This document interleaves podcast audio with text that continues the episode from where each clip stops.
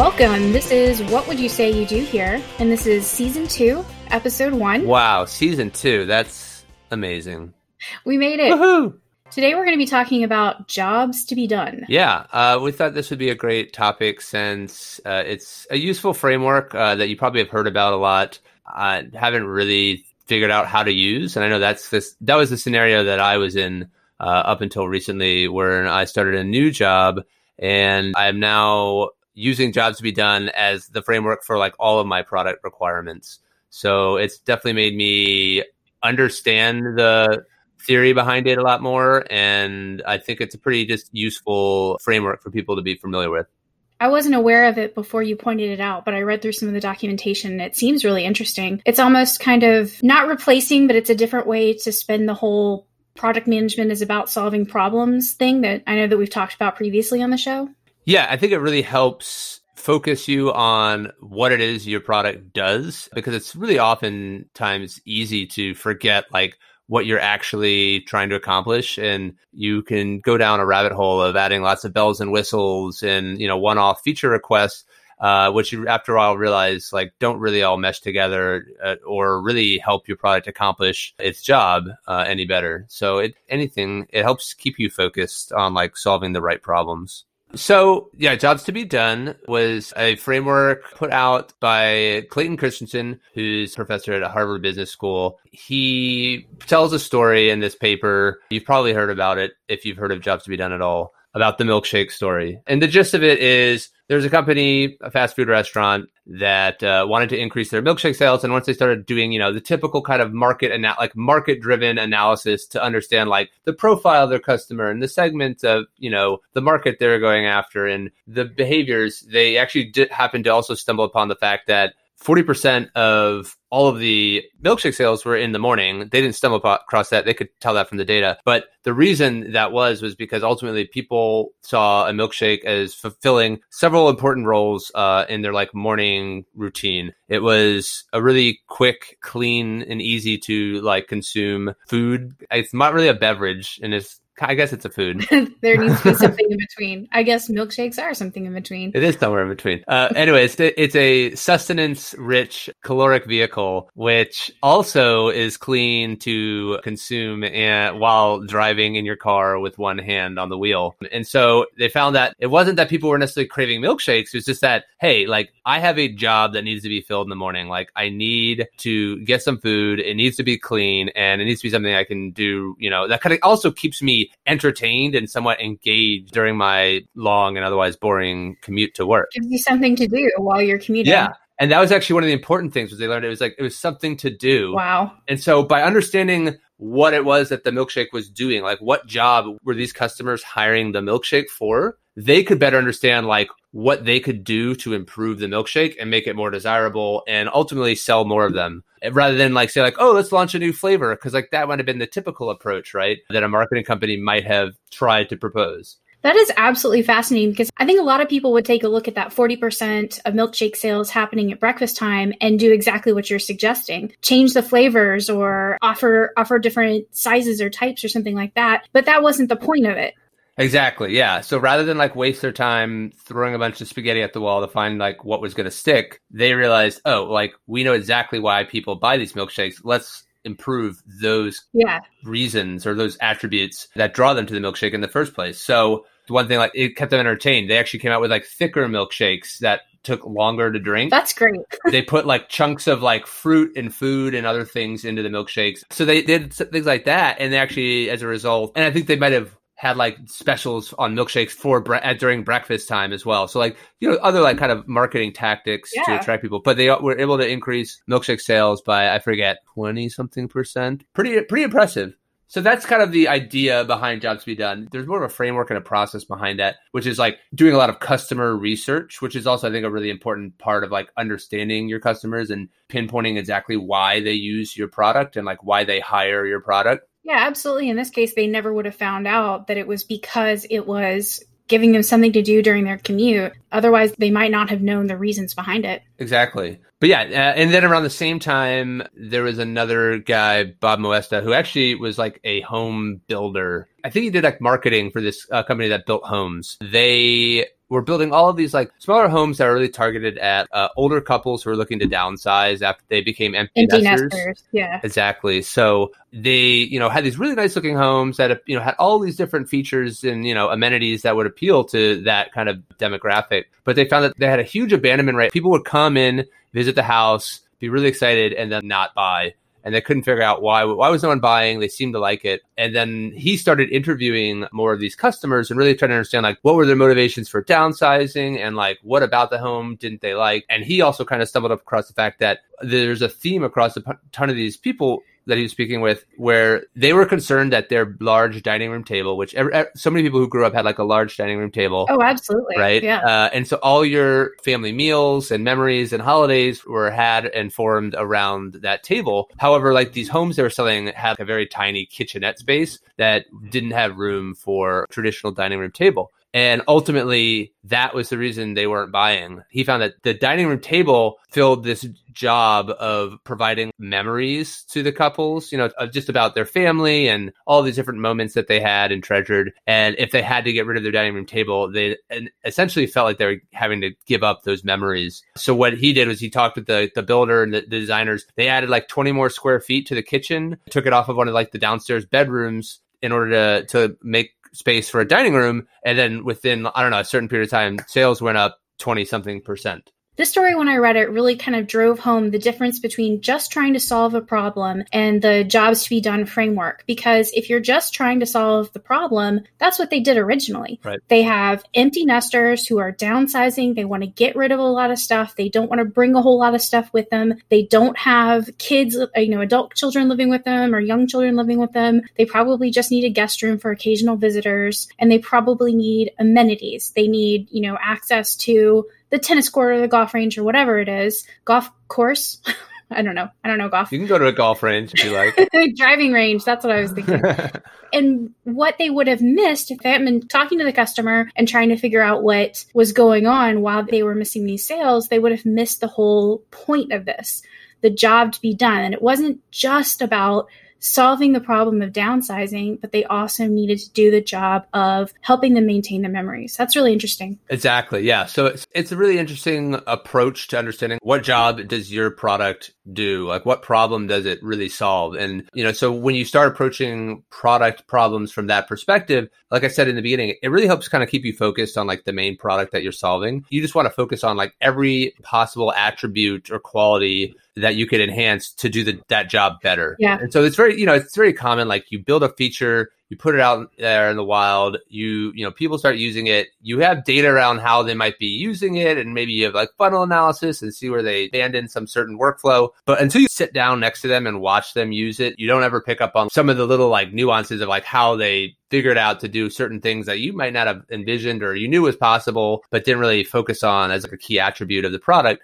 So you start to realize why they actually hired your product. It wasn't because I needed a spreadsheet. It's because I needed a spreadsheet that I could collaborate on with all of my coworkers who are in different offices and locations. Yeah. And we need to be able to do all of that concurrently and update each other's work when needed. And that's why products like Google Sheets, I think, have been really successful compared to the traditional Excel that was, I think, a little bit behind the curve in terms of those collaboration features. You focus on those aspects, and that's how you make a differentiated product. Absolutely. That makes complete sense. And the whole point, everything that we talk about always comes back to solving the problem. And this helps you get to the right problem. Exactly what you're saying about the Google spreadsheets. Why is Google spreadsheets taking over? And it's that collaboration aspect. Why did the car take off instead of a faster horse? It's because they wanted to get somewhere faster, not because they wanted a faster horse. All of the different ways that we've talked about to help you solve that problem in different ways and better ways and more innovative ways. I really like this framework. Yeah. And so I, I, think a helpful way that you can use this framework in your job as a product manager, you could use it to write your requirements, right? And so that's that's what we're doing now. You identify what are the key jobs to, that your product does, and you try to limit it to a couple, two to five. You don't want like a huge laundry list because then again, you're just not focused. And then for each of those jobs, you want to start understanding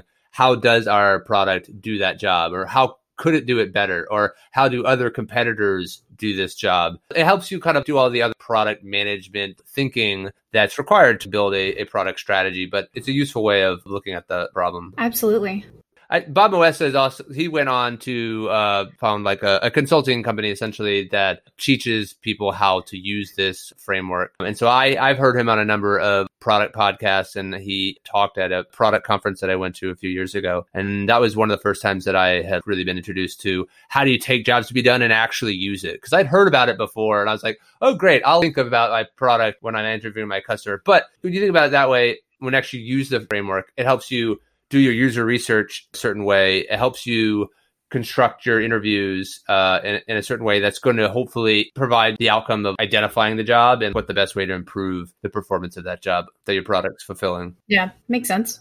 So it is helpful to use jobs to be done when doing competitor analysis because if you look at the features that your competitors have. And, and really to do this, you have to speak to users of those uh, competitor products. So often they're not your customers, right? So this is like market research where you're out talking to people and trying to understand why did you hire this product? You know, what were you going through? What was the situation you were in? And then another question that Clayton Christensen recommended that you ask is what was the emotional driver for you making it? Usually when you bring in emotion and ask the users or the customers to think about like what motivated them to do it, that kind of helps you get to the root of the problem they were solving and whether it was a good thing that it was solved or like a frustrating thing that's so good because I think so many times when we're looking at competitors, we're looking at a side by side feature comparison, we're looking at pricing, we're looking at data storage or whatever it is and it's it looks like these two competitors have the exact same offerings as we do. What's differentiating us from them?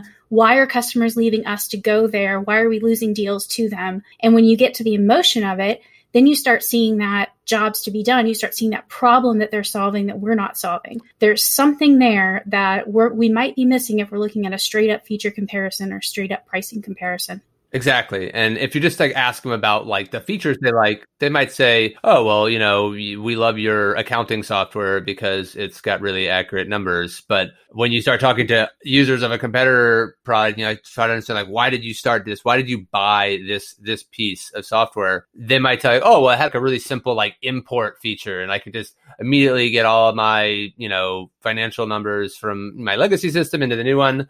And that was super easy. And that to me was a huge deciding factor when in fact that's a really small part of what the product does overall. But then you realize onboarding is important. That's a factor that really drives a decision when when making a purchase. And it's really helpful to understand what else, what other hidden jobs the the products are doing that you might not be thinking about. So by asking these kinds of questions and using this framework, it really helps you understand what jobs a consumer you know hired a product for. And often it's these hidden jobs that you wouldn't even really think about because they're not really core to the actual functionality of your product. If you're building accounting software you just care that it, it can do accounting. You don't think about oh i had a great chat feature and i could talk to my other accountants and that was really helpful. You realize there's some other problems that get uncovered this way. And then you can help you can focus on building those better and differentiating your product or catching up to competitors who do that better than you. What about if you if you can't talk to those lost deals? That's a good question because yeah, if you don't have access to all of this data, give me like 20 people that use our competitor I mean, you can always talk to uh, customers who've already hired your product, right, to do the job, and then from there you can under- try to understand like what jobs does it do well, and then hopefully that'll lead you to um, understanding like which features you should really focus on in your marketing materials and your sales collateral. That makes sense because I think a lot of times we do an analysis. You know, we, we might send a, a survey to people who stopped the sales process midway through, lost deals, that kind of thing, uh, cancellation emails, even, but we were very rarely ask our customers who do sign up, why did you choose us? So that's a really good idea. It's very simple. Seems like something we should have thought about. Yeah, but actually, kind of to also talk about like how do you identify customers who didn't buy your product or who you know you lost a sale to? Uh, I, I actually did uh, attend this like virtual conference yesterday, and I didn't get to listen to too many talks, but the one I did get to hear was recommending like the importance of going into like user forums uh, and it doesn't have to be for your product. It could be maybe more like an industry focused forum uh, where they talk about a number of different products. Uh, but from there, you start to understand what are the real problems that they're struggling with and that no one else has really solved. And and so that's also just a, a good way. It's a data point that you can use. It's not the only one, but if you get enough of them, you it could start to at least point you in the right direction. That's such a good idea because I think as a consumer, that kind of thing just comes to your mind immediately as what you would do research wise if you're going to buy a new product. And as product managers, it might be an avenue that we kind of forget about in our work lives that social media exists, that review sites exist. Exactly. People are out there talking about whatever industry you are in, somebody is out there talking about it. That's a great point. Just the same way you would want to like read reviews, comments in a forum to understand what you yourself want to buy uh, as a consumer. As a product manager, you can go to those same forums and talk to people and get insights about what they like or don't like about products and what, you know, ultimately figure out what is the, the job they're looking to hire. Makes sense. So yeah, and this, this framework can be used whether you're like a B2C business or a B2B. Ultimately, uh, if it's consumers, you've got a lot of these forums, right? If you're building cars, there's tons of car forums. If you're building accounting software again, I know there are there are forums for accounting software uh, or just accounting in general. So whatever whatever the trade is, uh, you can find people nerds out there on the internet talking about it. Oh yeah, and that's a great source of information. And I think it's something that as it's hard to really find the time when there's just a million other things to do typically as a product manager. But it's so valuable if you can carve out that time and, and do that kind of market research beyond just looking at your competitor's website, right? To see like, well, what features do you have? That's how I'm going to figure out what I need to build. Yeah, this seems like a much more strategic way to go about that rather than just copying and pasting from somebody else, from one of your competitors. Definitely. Something. Yeah. Yeah, and I think it, it this is ultimately a framework that will help differentiate you as a product manager yeah, also um, from people who are just trying to build a bunch of features and check a bunch of boxes. Yep. So, a situation case study. What is that all about? This is the way that they actually talk about how do you do the inter- interviews, take the findings, break them down into the actual core problems. So a situation case is this is where you talk about what situation were you in when you decided you needed to hire this job? Why did you do that? Why did you decide this was important? And then, then the last question, what were you feeling emotionally when you d- made this decision that you needed the product or that you were going to buy a product? So you interview 20 different customers. You do 20 of these interviews. You kind of write a paragraph within the structures talking about hitting on all those things. What did the product do well? What does it do poorly? Who are the other job candidates? And you start finding patterns. Ah, okay. All, you know, 10 out of 20 people said that they onboarding onto the product was important to them and that this one product did it really well. And that's something that we've never really thought about. It's just been an afterthought. Yeah, yeah. And so you just start, it starts to reveal patterns, I think, that, that makes sense. you as a product manager need to dig into. Some might be dead ends, right? But if you have one thing that, one job to be done that kind of stands out among all the others from your data, you know that that's probably one worth investigating and figuring out how can you do that, that, that job better. Yeah. And so once you know the real job or set of jobs that your product was hired to do, then you can like really hone in on the features that fill that job. And then, you know, that becomes your whole positioning, you know, statement within your marketing. That's just another way also to like set you up for presenting your, your product to the market in, in a way that differentiates it and really highlights those benefits. That makes sense. How would you write requirements with this framework? Uh, so what I like to do is identify the top jobs. I think I said this earlier. I like to, you know, identify identify the the top jobs that you know you're solving. Then talk about. Seems like a good first. That's step. a good first step, right? And then figure out what is your job description, right? If you're going to write a job description to hire someone to do this job, what does it need to do? What what kind of background do you need? Ooh, like what are the that. credentials? What are you doing? What am I looking for in a great candidate? And then from there, that descript- job description is basically your requirements. Yeah. And then from there, you understand who are the other good candidates. So there's this product A, it, it does onboarding well. Product B has really great reporting. Product C is in the cloud and I never lose my data. So you start to understand like what jobs are those products necessarily being hired for? Which ones do you want your product to do better? I like that. That seems like a really easy way to drill down. You know, I feel like sometimes I spend a whole lot of time thinking about requirements before I ever start actually writing them. And it seems like this would cut out a lot of that process because it asks questions that you are then answering. And then you're not having to get them fully formed in your head before you actually start writing them out. Absolutely. That's a really good way to look at it. So what we'll do is we're going to go ahead and put a template of this uh, requirements document together using the the jobs to be done framework, and then you know you too can hire your dream candidate. Well, I think that's about all for today. So we will see you next time, Product Land. Yes, we're very excited to bring you a bunch of more fun topics in season two of what would you say you do here? We are planning in season two to bring in some guest speakers to talk about a, a number of product things. And uh, that way we thought you wouldn't get bored listening to just the two of us. So stay tuned. Bon voyage. Adios. Hey, that's mine. Oh, well, hasta la vista. You can't end it like the Terminator. I didn't end it. You're supposed to keep going. Sayonara. Ciao. Shalom. Aloha. All right. See you later, Product Land.